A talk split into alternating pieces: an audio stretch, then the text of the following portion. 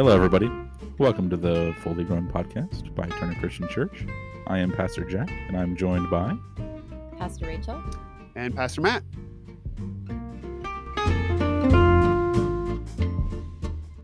because this is our first episode. For those that don't know us, I am uh, the minister of discipleship here at Turner Christian Church, and what that means is I'm concerned about the the the growth of the church that is happening, and just over the classes and small groups and different things of that nature, and um, just how people are growing in Christ. I'm the Minister of Youth and Family, which means I oversee all our children's programs and youth, and I also hang out with parents a lot. And I'm senior minister, which means I do most of the preaching and the leading of the team. Uh, we have our own areas of responsibility, but we work together a lot, and and and I'm in charge of of the you know the joint vision of the church and that kind of thing. And so, yeah, that's my job. You're the kitten corraller. The kitten corraller, yes, I like that. Yeah, the cat herder. Yeah. So that's us. Uh, and this is, as you said, the first episode of our new podcast called the Fully Grown Podcast, which is replacing what we have been doing for almost three years now called Deleted Scenes, which was a live video broadcast that we did on Facebook. And then we also added YouTube. And what we decided uh, as we were heading into the fall was that we wanted to provide a different resource for people. And doing a podcast gives us different opportunities. The idea here is that our growth happens outside of the church building more than in if only because we only spend a few hours a week in the church building. And and if your time in church is the only time you're growing then you're not going to be fully growing the way god calls us to. But we only see you at church functions and so, what we wanted to do is provide a resource that people can access anytime, anywhere, that can help us all to be growing more deeply as Christians and be able to take what we are learning and doing in Sunday services and Wednesday nights and, and the different things that we do in the church, be able to take it out into the world. So, hopefully, you'll be able to listen to this while you're folding laundry, while you're uh, exercising, while you're driving, while you're doing your daily things. Wherever you go, you can take this with you and and we're going to do our best to have conversations that help to spur that kind of growth and that's really open ended. We have a vision of what it's going to look like in the near future, but it also gives us the opportunity to try other things as we come up with those ideas and have we all have those opportunities, whether we bring in other people to have conversations with us or or try other approaches. Um, it's really open ended in that way. But specifically, as we get started with this podcast, one of the common themes that we're going to be doing is we're going to be talking about how we react to what we experience on Sunday mornings and how we can take the the worship service and especially the sermon and continue to grow throughout the week in response to that. Um, so that'll be a big part of what we're doing for the foreseeable future. Yeah, because so often we hear a great sermon and we go, wow, that was a great sermon. And then we really just leave it there. Mhm. And that's a missed opportunity for growth. Yeah. And I certainly don't blame anyone for that because if you ask me what I preached on in a given week, I can even remember topics that I preached on. But if you ask me what was the lesson, what was the takeaway, it may be hard for me to recall that. And I wrote it. Um, and certainly, I don't know that the point of a sermon is that years later you can remember every point of every sermon that you heard. But the goal is that there will be some kind of transformation that is triggered or motivated by that or some growth that happens because of that experience and and that's not just a matter of passively hearing something. I don't have the ability to transform people with the power of my voice. Um, god uses me or whoever's up there doing whatever they're doing to provide material that the spirit uses in us um, and so that requires engagement by the people who hear it too. And so we have a responsibility i have a responsibility to continue to work out what god does in me in the service every one of us does and so we want to encourage that And I think too, it's not just about the sermon, right? You know, are Yeah. you are you leaving with, wow, that worship song really got a hold of my heart today, and I don't want to lose what God was telling me through that, or Mhm. those prayers, or that time connecting with someone Mhm. between services. Yeah. So that's why this is going to be very open ended in terms of how we're going to be responding to each service and and what we're going to be talking about and, and equipping. We're also going to be looking for opportunities to have um, our listeners participate. One of the cool things that we can do with the the podcast service that we're using is you can actually record questions or comments for us that we can then put in the podcast later on. And so if you go into the description of each episode, there is a link and you click on that and it will take you to the website where you can um, submit questions or comments. Um, so we'll have ways for you to participate and make this more of a conversation And uh, we're really excited about the potential this has. I'd say so. Yeah, we're really excited about it. Yeah. Cool.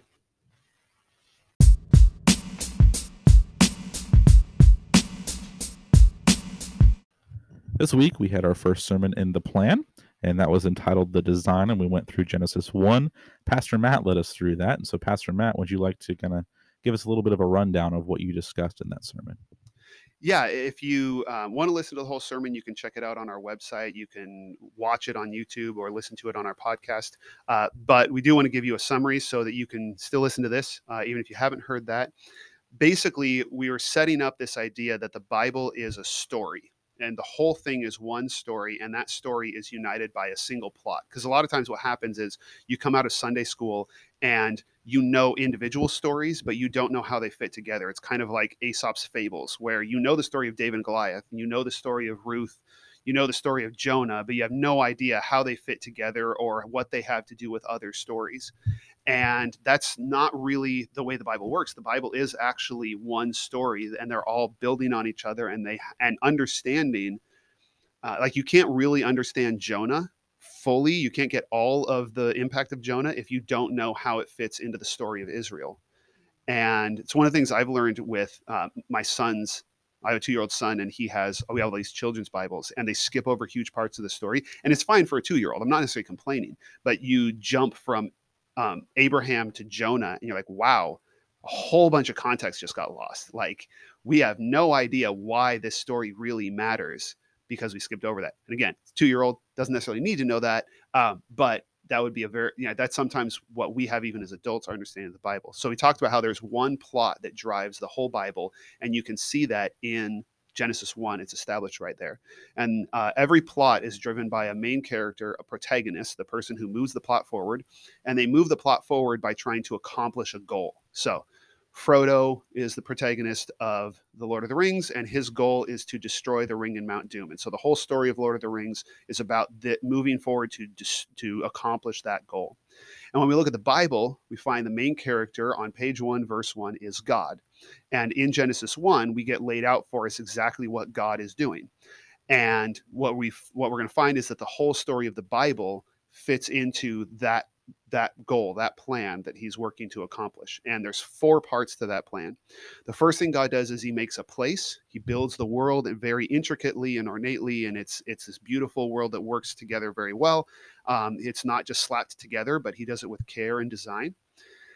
So there's a place. The second thing he does is he puts people in it, and we know that people end up being a really big deal in the storyline of the Bible, and and the most significant creature that's put there because the people have a purpose and that's the third part of the plan. He doesn't just make them to be there um, he makes them for a function. He creates them so that they will rule over earth on his behalf. There's a sense that god wants to interact with his this place that he's made and that ability to interact between creation and god goes through human beings so human beings, the phrase I use I got from Tim Mackie is middle management. Like they, it's God's earth, but He has us manage it. Another way you might think of it, that the way they would have been thinking about it, is it's God's temple and the priests take care of it. So human beings are like the priests in God's temple, the whole earth. So they have that purpose, and then the culmination of all of it is He does all the God made the earth so that He could live in it and fill it with his presence. And that's what happens on day seven. What we don't pick up in our English translations and in our being so separated from the temple um, understanding that people would have had when the Old Testament was written. Uh, is that God is making the world so he can live in it. So it's God's world. We take care of it on his behalf, but his goal is to ultimately live there with us.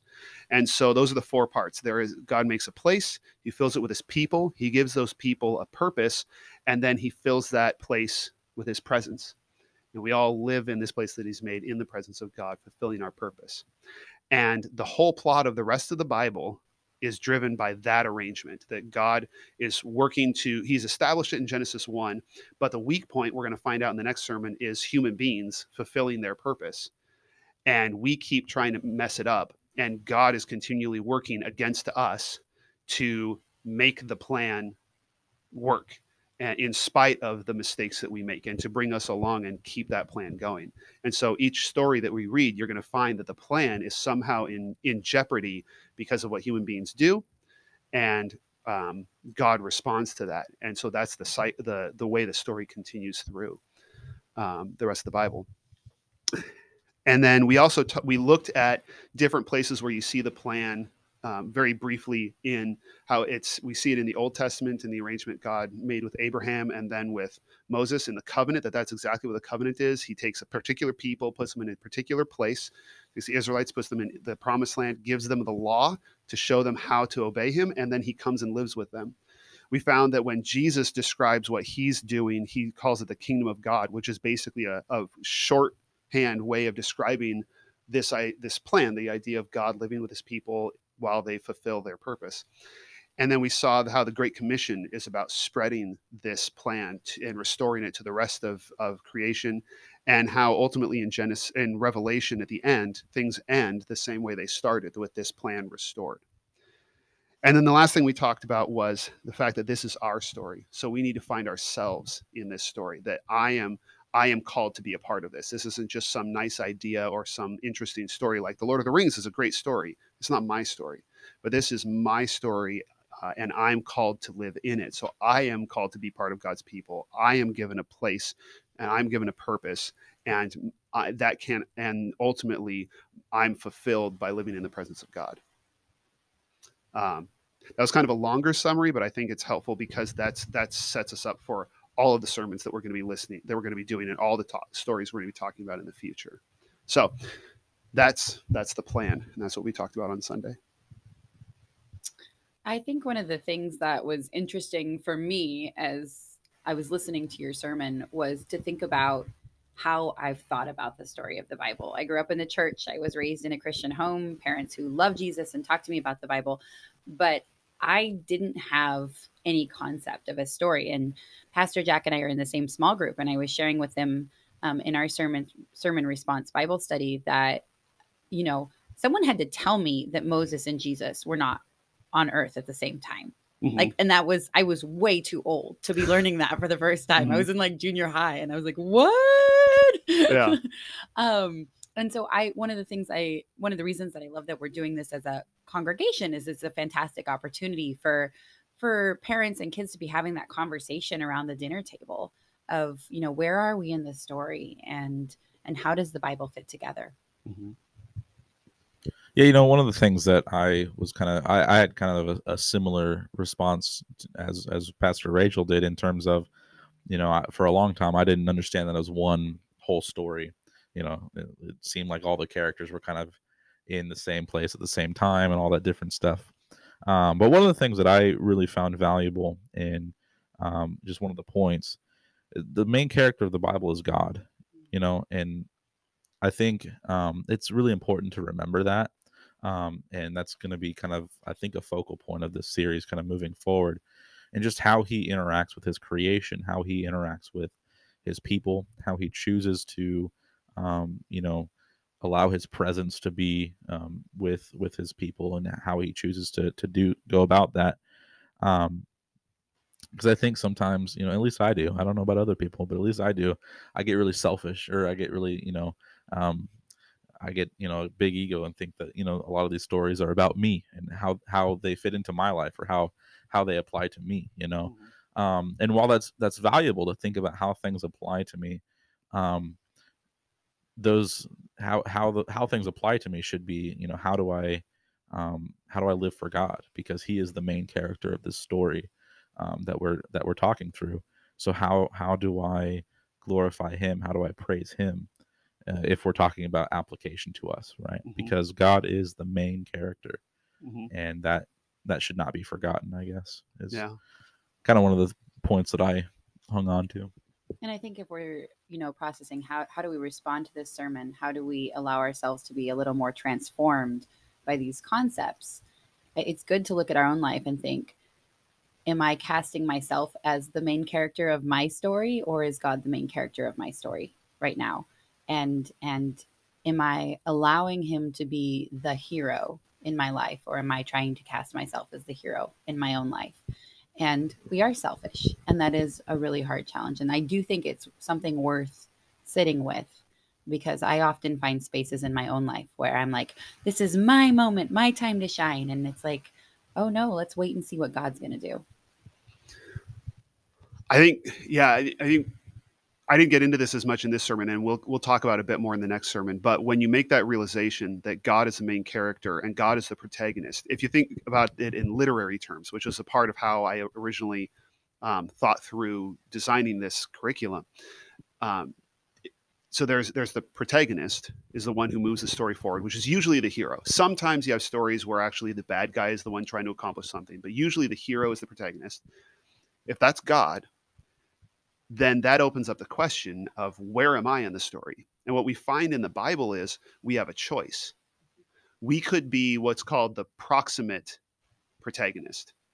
The ultimate protagonist is the person who's ultimately driving the story, but they have allies. So in The Lord of the Rings, there's a whole fellowship, there's a whole group of people with Frodo. So there's a whole bunch of proximate, like sometimes you follow someone else's story and you're watching them, even though they're not the main person, right? And that's a proximate protagonist um, as opposed to the ultimate protagonist, right? So we could be that. We could be God's ally, and we have our own part in the story moving forward. But what we find in the Bible is more often happens is that we end up as the antagonists, and that's an option. That's an option to us. And actually, human beings. This is one of the things we get wrong in the Bible a lot. Human beings are the ultimate antagonist. We usually assume Satan is the ultimate antagonist, but Satan isn't introduced clearly as an opponent of God. Some would argue he never is, but he isn't cl- clearly introduced as an opponent of God until the New Testament, which means the entire Old Testament, the obstacle to God's plan, the main obstacle is human beings. We are the antagonists in the story. And so we have that option because if, if the story is about me, then I'm always going to be the main character. I'm always going to be the protagonist in the way I tell the story. But if God's the main character, then I might be the, the protagonist, but I also might be the antagonist. I might be the one in the way who's causing things to not unfold according to God's plan. And I have that choice of where I'm going to fall. And that's that's an important choice that we have to make. I don't know if that was clear with all of the literary jargon, but but you know, you get to decide am I going to be an orc or am I going to be you know, the bad a bad guy in Lord of the Rings or am I going to be part of the Fellowship of the Ring? This has been British Literature 204 with Professor Matt Holmes. I could be talking about the movies. Um, I mean, I know they're old now, but yes. And what one of the things that you just said is the way that we use and talk about the phrase God's plan is worth mulling over because a lot of times when we use the phrase God's plan, we don't actually mean God's plan. We mean our plan. Mm-hmm. And we say, well, you know, God has a plan for my life, and God's plan for my life is all the things that I want to do. Yeah. God's plan for my life is that I have the white picket fence and the 2.5 kids and the perfect car, and and this is clearly God's plan for me, instead of actually looking at what God's plan has been throughout the Bible and throughout history, and where God is inviting me to be part of His story. Mm-hmm. And we get we get fixated on that that plan for our lives specifically you know because if we have that mentality of you know i am the protagonist and god has a plan for me we get so fixated at least you know people that i know that are anxious about a lot of different things you know they're they're like well what is god's plan for my life? You know god has a plan for my life and so what is it? I need to figure it out and if i don't figure it out fast enough then god will be upset at me. And i don't think that's really the perspective that that god wants us to have. God has a plan yes.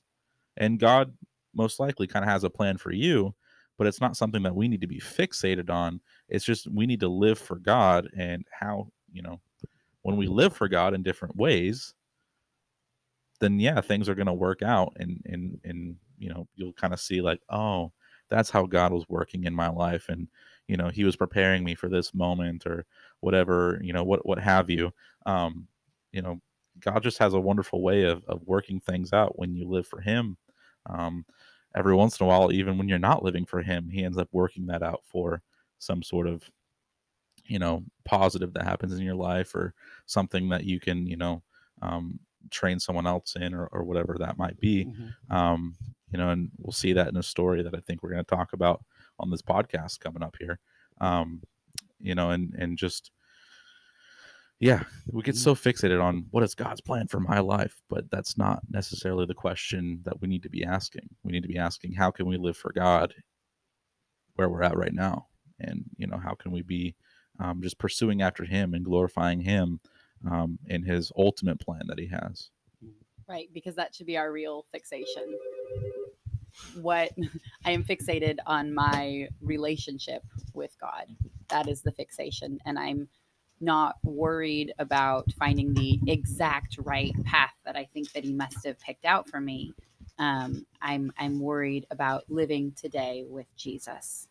And and there's also a level of trust there that um well, and I guess it's less black and white than we sometimes cast it as. It's not God's plan is right eh, to the to my right, and go- the opposite of God's plan is to my left, and I have to get on the right road. It's it's um, God gives us choices, and maybe one is best and one is worse, or maybe there's less ideal and more ideal, or maybe there's sometimes God even gives us choices that are equally ideal, and we get we get to make the choice. He allows us Mhm. that freedom, and so God's plan is not this um you know single road that he's laid out for us and if we miss the the turnoff then we're just not in god's plan anymore Mhm. it's it's about living daily in the story of god it's not a roadmap of our life it's Yeah. a relationship that we're choosing to live in each day you have to think of the size of the kingdom of God, right? The kingdom of God is not limited to one pathway. Yeah. The kingdom of God is very, very like it's all over the world, right? And there's things that you can do within the kingdom of God all over the world.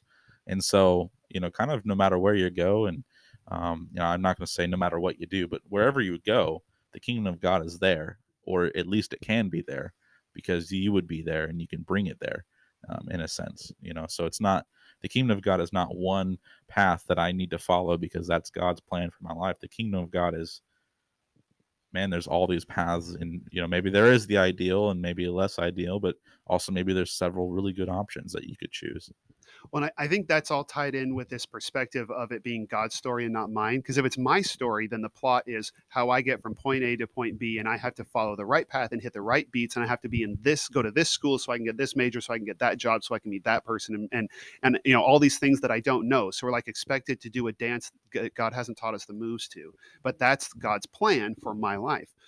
But if it's the plan is God's, if it's God's story, then my story is a part of that it's like a sentence in this eons long story that God is writing. And my my mission, my purpose is to be part of this long plan. And so I've I've been very convicted at points to realize that it's not about like it's you can't foil God's plan by not making the exact right choice. Like you shouldn't make immoral choices, but if you chose the wrong school, so to speak, when you chose where you're going to go, you know, it's not like God's, oh man, you went to that school. Well, now now I'm foiled. I can't no, because he wants you, it's what he wants you to be doing wherever you end up. Um, and so, you know, like I might have ended up choosing to marry a different person. I think I ended up marrying the best person I could have. Um, and I think, but if I had married someone else, I think my marriage probably would have been harder. But I would have had the same mission. God would have still called me to be faithful to my spouse and to love them and serve them. You know, it's the same mission. Uh, it just wouldn't have been as as easy as it is with the wife that he gave me. That you know, I'm Are you saying it's easy? I'm saying that we're very compatible, but that's sometimes we say, well, everybody's supposed to have that, and and we should like if we weren't compatible, that wouldn't be an excuse for me to not do Yeah. what God had told me to do and the mission He had given me as a husband. Um, same thing if I had uh, chosen not to be a pastor and I had ended up in a job that that um, wasn't as fulfilling. I would still be called by God to behave in the same kind of way. And I think that's helpful for us to remember because when we when we try and find ourselves in the Bible, I notice we always look at like prophets, you know, and like Jeremiah has this amazing calling experience and Isaiah has this amazing calling experience, but they also had once in once in, not just once in a lifetime, but once in history callings that were very unique. There were thousands of Israelites that were God's people at the time who did not have those experiences. And most of us are going to be like that. And that's this leads me into one of the verses that I think we most misinterpret um, in Jeremiah 28 11. 29. 29 um, for i know the plans i have for you plans for to bless you and not to harm you, plans for A hope in a future. a hope in the future. Yeah, and, and they put that on graduation cards, and we always read that in terms of my individual story, which does not make sense at all in the context because what he's telling the people that he's writing that verse to is you're going to die in exile. You are not coming back. They've just been sent. Uh, Jerusalem's been destroyed. They've been exiled from their home, and they're not coming back. But their kids are, because God has a long-term plan. And so we can that that verse is very encouraging and very helpful as long as we uh, remember that it's the overarching plan that God has, not God's secret plan to give me what I want in my lifetime. Now, ultimately, because we know that that God, you know, the story doesn't end when we die, that God will give us individual fulfillment on a scale we can't even imagine on the other end of death um, as we're part of God's people. But on this side, we have that role to play in the whole story that may not give us a picket fence or the things that we expect. I just really want to put that on a graduation card, like Jeremiah twenty nine eleven. Also, you're gonna die in exile. Yeah. You know, it's like- but your kids, they're going to come back, and uh, it's actually going to be pretty hard for them too. It's actually going to be I, I figured out a new uh, ministry of, of Turner Christian Church, contextually accurate graduation cards. yeah. There you we know, go. Or just cards in Yeah. general. Love it. they wouldn't sell as well. I I love that you brought that up though because it points to the fact that God's plan is like other people are a really important part of God's plan. And so when the focus is becoming on we're the hero and our story is about us and what can God do for me, we miss out on the fact that we are supposed to be being a light in this world. And um the plan that we're supposed to be living out involves loving and inviting other people to join us because we know what their purpose should be. And we want them to be fulfilling it in a life with God. And you talked about that in the sermon on Sunday and I've been really chewing on that of you know, we hear a lot about evangelism particularly in the news right now, you know, um evangelistic churches get a really bad name and um, sometimes for very good reason and and the word evangelism is kind of really taken on a negative context and we've kind of gotten to this place where we think well my job is just to be the best person that i can be. And then maybe someone one day will ask me why i'm a good person. And then they'll become a christian and it'll be great. But people don't really do that very often. Sometimes they do. Mhm. sometimes they absolutely do. But but if i'm gonna invite someone to a birthday party i don't just hope that they notice that i'm throwing a birthday party and then they ask if they can come like Yeah, i like, actually like they've been keeping track of how long it's been since your last. Like, hey, Yeah. don't you have a birthday coming up? I do, I do, and I wanted you to ask so that you can come and be at my birthday party with Yeah. me.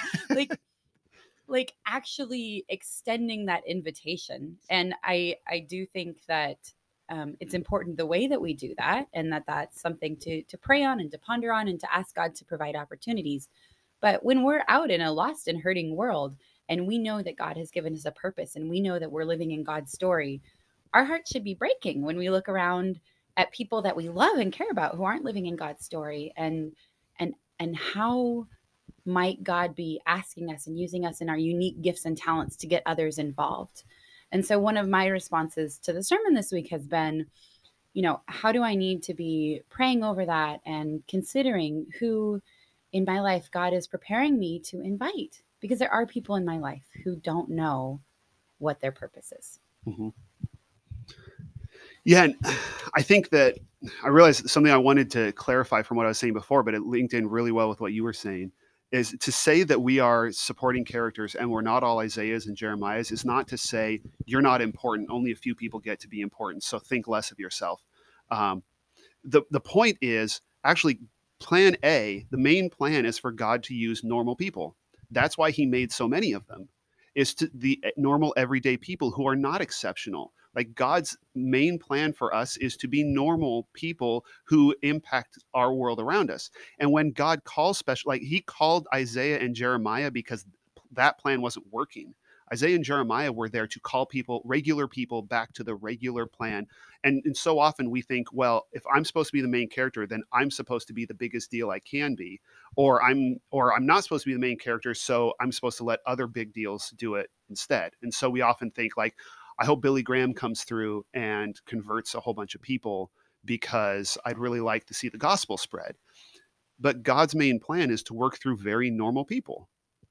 People who, you know, wherever they wherever they are. And and we don't have to be exceptional.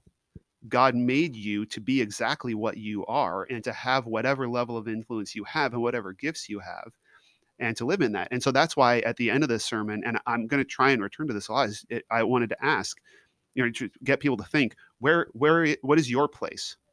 What is your purpose? What has God given you? Because He made you for a purpose, and it isn't to necessarily to be Isaiah or Jeremiah or Billy Graham or Paul. It's to be who you are, and to fulfill that. So I think often we miss our mission because we're looking for someone else's mission, but we all have something we can do which is not necessarily i think sometimes in our culture we get lost in a like like a existential what is my purpose? You know where is my perfect vocation? Where is my perfect relationship? What is my perfect relationship with my kids? And um that's not what i take you to be saying at all. Um because sometimes um you know we wake up and our purpose that day is just to be with god and the the gifting that we have that day maybe it's because we're um, you know physically unable to leave our home at a certain time or you know in quarantine our, our purpose that day is to write an encouraging note as pastor jack talked about a couple weeks ago or to pray or um, to praise to just worship god. And sometimes our purpose is to um, uh, just really focus in on the opportunity to parent. And sometimes our purpose is to be a really good friend and to comfort and support someone. And so I don't know that it's about, you know, getting lost in the weeds of analyzing, um, you know, what is the perfect situation. I think it's to look at your life right now and say, how is God calling me to step into what I already have? Mm-hmm. I'm not looking yeah. at changing everything. I'm looking at this is what God has given me and I'm going to embrace it better. Mm-hmm. How do I do that? God help me. Yeah. Yeah. If we're not doing the work that's right in front, sometimes we neglect the work that's right in front of us, looking for bigger work elsewhere. And, and yeah, I think we need to see that God is, God is putting us in places, whether we intended to be there or not. And it has a purpose for us. So it's what are you doing with the place that you have, with the place that God has put you? It's like I spent 10 years trying to figure out where God wanted me before I became a pastor. And but those weren't I, I think I in a lot of ways wasted those years, but they weren't wasted because God hadn't put me in my ultimate career yet. It was because I was biding my time and I wasn't doing what was in front of me. Um, and and so um, wherever we are, wherever God has put us, there is something we can be doing, like you were saying. Um, and yeah, I do think that takes the pressure off. To I need to find the exact right place to be like, no, wherever God has you, you have work to do there. You have something, a purpose you can serve there.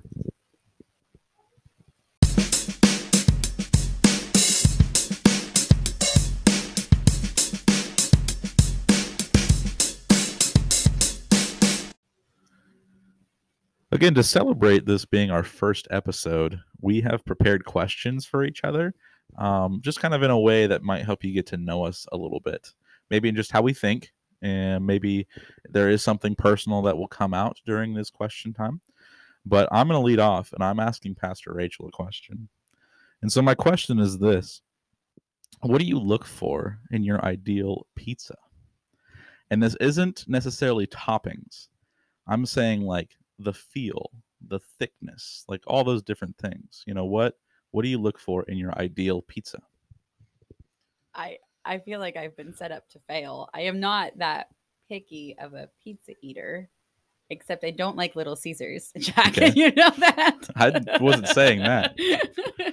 um, I I just had it. So I mean, right? It's the it's the pizza. It's the youth group pizza, right? Every youth group event that I grew up at, every I did um what is it the something of Christian athletes fellowship yeah fellowship of christian athletes they always serve pizza like every event it was always little caesars And so I'm Little Caesars out. Little Caesared out. Mhm.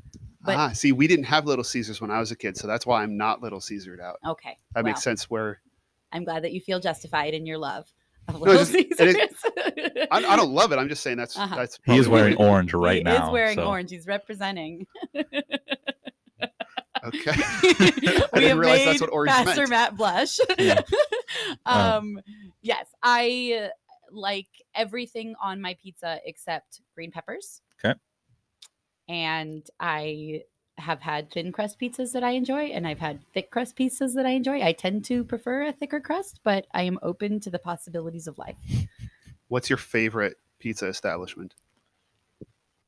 Ooh. Um, it's called World Pies and it's in Eugene and they have a pizza called the Willamette, like a play on the Oh. Willamette.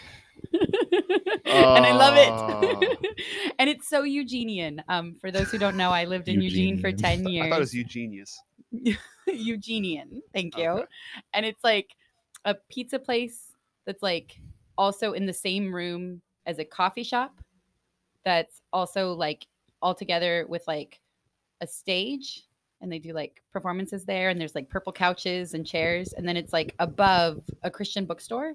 It's just perfect. Wow. You know, One that thing, sounds like the best place on earth. it's so much fun. one of the things it. I've realized is, you know, um, I know I live here now, but Salem is kind of hurting in the way of like solid pizza places, in my opinion.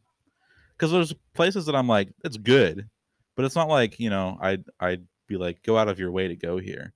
Where like Eugene has like several places that I'd say, go out of your way to go here. Like this is a, a good pizza place for sure. you know and i know sizzle pie is also in portland so it's not like only eugene but like sizzle pie is there world pies Mezzaluna. mezzaluna uh pegasus i really Yeah. like too So what we're telling you is if you need good pizza, drive to Eugene yeah Wow. and maybe take us with you. yeah yeah um there you go that was our conversation on pizza there, there Cool. it is All right. Are you ready, Matt? I I have no idea. What is the movie quote that you most often think of? The movie quote that I think of the most often. Mhm. Oh man, that might be too broad. I'm not sure. Uh man. I tend to quote um uh Tombstone a lot, specifically um Val Kilmer's um, Doc Holliday. Can you do that for us now? Ah. I can. Um Why, Eddie, I apologize. I forgot you were there. You may go now. He's saying that to a, a uh, young, uh, overweight Billy Bob Thornton. Hmm. it, y- it's, it's hard to recognize him.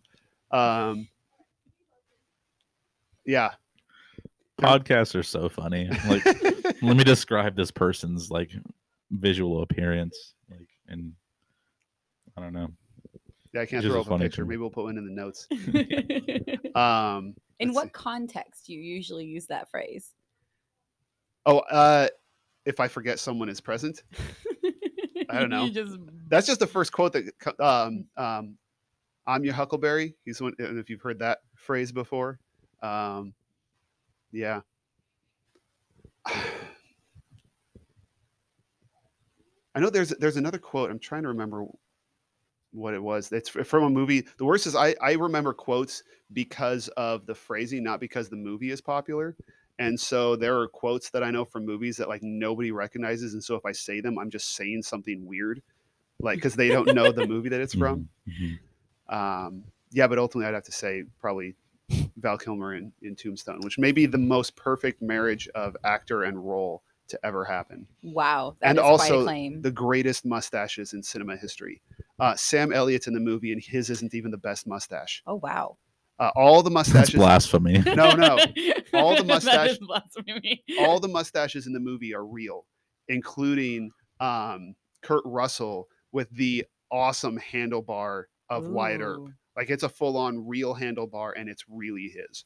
Um, You were selling me on this movie. I don't know Yeah. if that was your intention, but I Oh, need to go watch it. it's it. worth it for the mustaches alone. Um, you come for the actors, you stay for the mustaches. I will say, I mean, it's you know, this being a church podcast, I'm pretty sure it's it's at least PG-13. So I'm Mm. not saying I, this is this is a movie that I you know I've known for a long time. Not necessarily recommending it Mm. on the church podcast, but I do remember those quotes. We've spent a long time on And it the for a movie that we're not recommending. Yeah. For you to come up with that question, you must have one that you go to quite a bit, and I want to know what it is. Or what? I I do. Okay. Care to share it? I'm sick. Jack, Mean Girls. Oh, I've only seen that once, and I was with Rachel. so it, if if you are talking to a woman of my generation and you say that, they immediately know what you're talking about. Or uh, Because I Ah. did I did that in front of your wife, and she's oh Mean Girls. she doesn't even go here. oh yeah. I, I had to watch that with my wife so that I would get all the references that Of she made, and then she had to watch Zoolander so that she would get. Uh, Because there's a, Blue Steel. I think I'm coming down with the black lung pops. That's the guy's equivalent. I Alright. feel like we should move off movies because Orange we, could- we could go down into a, a spiral into this conversation. See, I was just time. I quote a lot of commercials, but commercials are just you know. You brought up Sam Elliott, and I was just saying guts, glory, ram. You know, Which, if you don't know Pastor Jack well, you might not realize that he does fantastic accents. You do. Thank you. Yeah. he quotes a lot of things and he does it in wonderful accents. Maybe that's something we need to do in the podcast is show off our ability to do accents or lack thereof. I think that Jack should do a whole sermon in his Scottish brogue. That's just a. What's the Scottish brogue? That's great. That's great, man. we used to on St. Patrick's Day when I worked at Best Buy, we would um, have a competition to see who could close a sale with an Irish accent. And- But the only way you could prove that you were doing it was you had to subtly reach up and turn on the microphone to your radio while you were talking, so that people could hear you talking about like like this Sony over here. It's a great camera, and it uh, it's 16 megapixels, and it yeah, it's got the 16 millimeter uh, lens, and it's great. that was turned Scottish. Yeah, It it's did like turn a little- Scottish. That's a- inside joke from Jack and I Yeah. recording VBS last year. Last year. Yeah. That's great.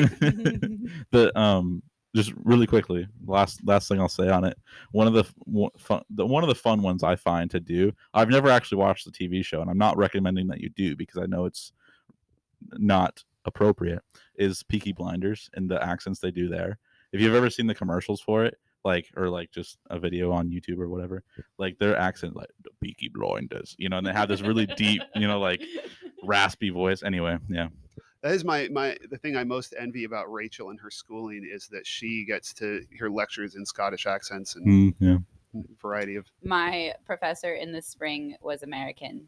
Oh, what a letdown! I hated him for it.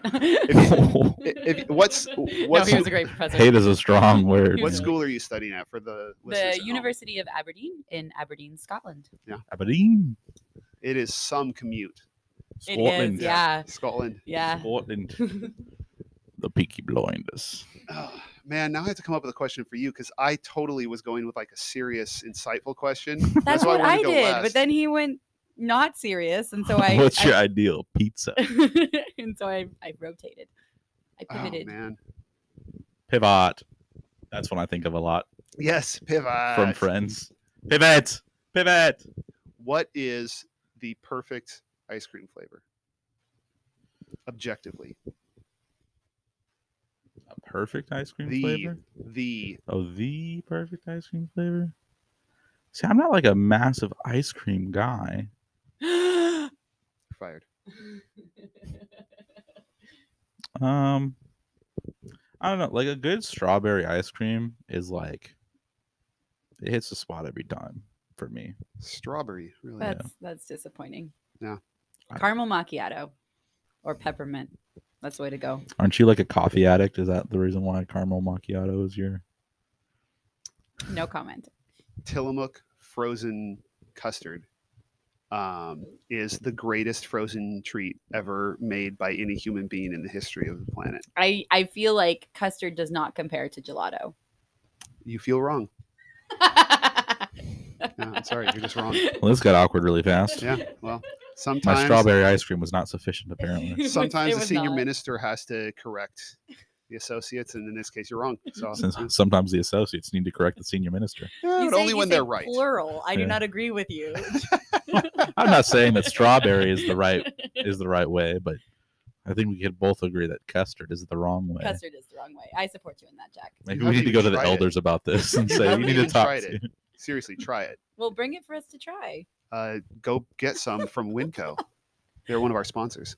That's oh, not that's not true. we don't have. That'd be really cool if it was though. I would love to be sponsored by Winco.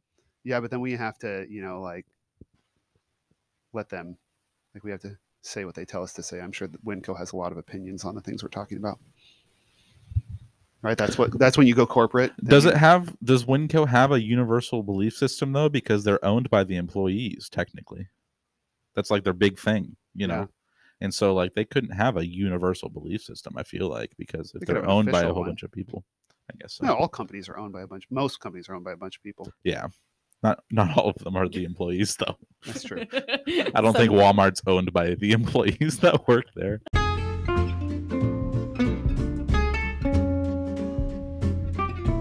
So as we were planning this uh, podcast, we talked about recognizing the point when we're still talking but not saying anything. Yep, and I think I may have reached that point. we've hit that time. so it's time for us to wrap this up. How are we going to do that? This has been the Fully Grown Podcast, the Ministry of Turner Christian Church, and signing off is Pastor Jack. Pastor Rachel, And Pastor Matt, stay healthy. Stay hopeful. go in peace to love and serve the Lord. Amen.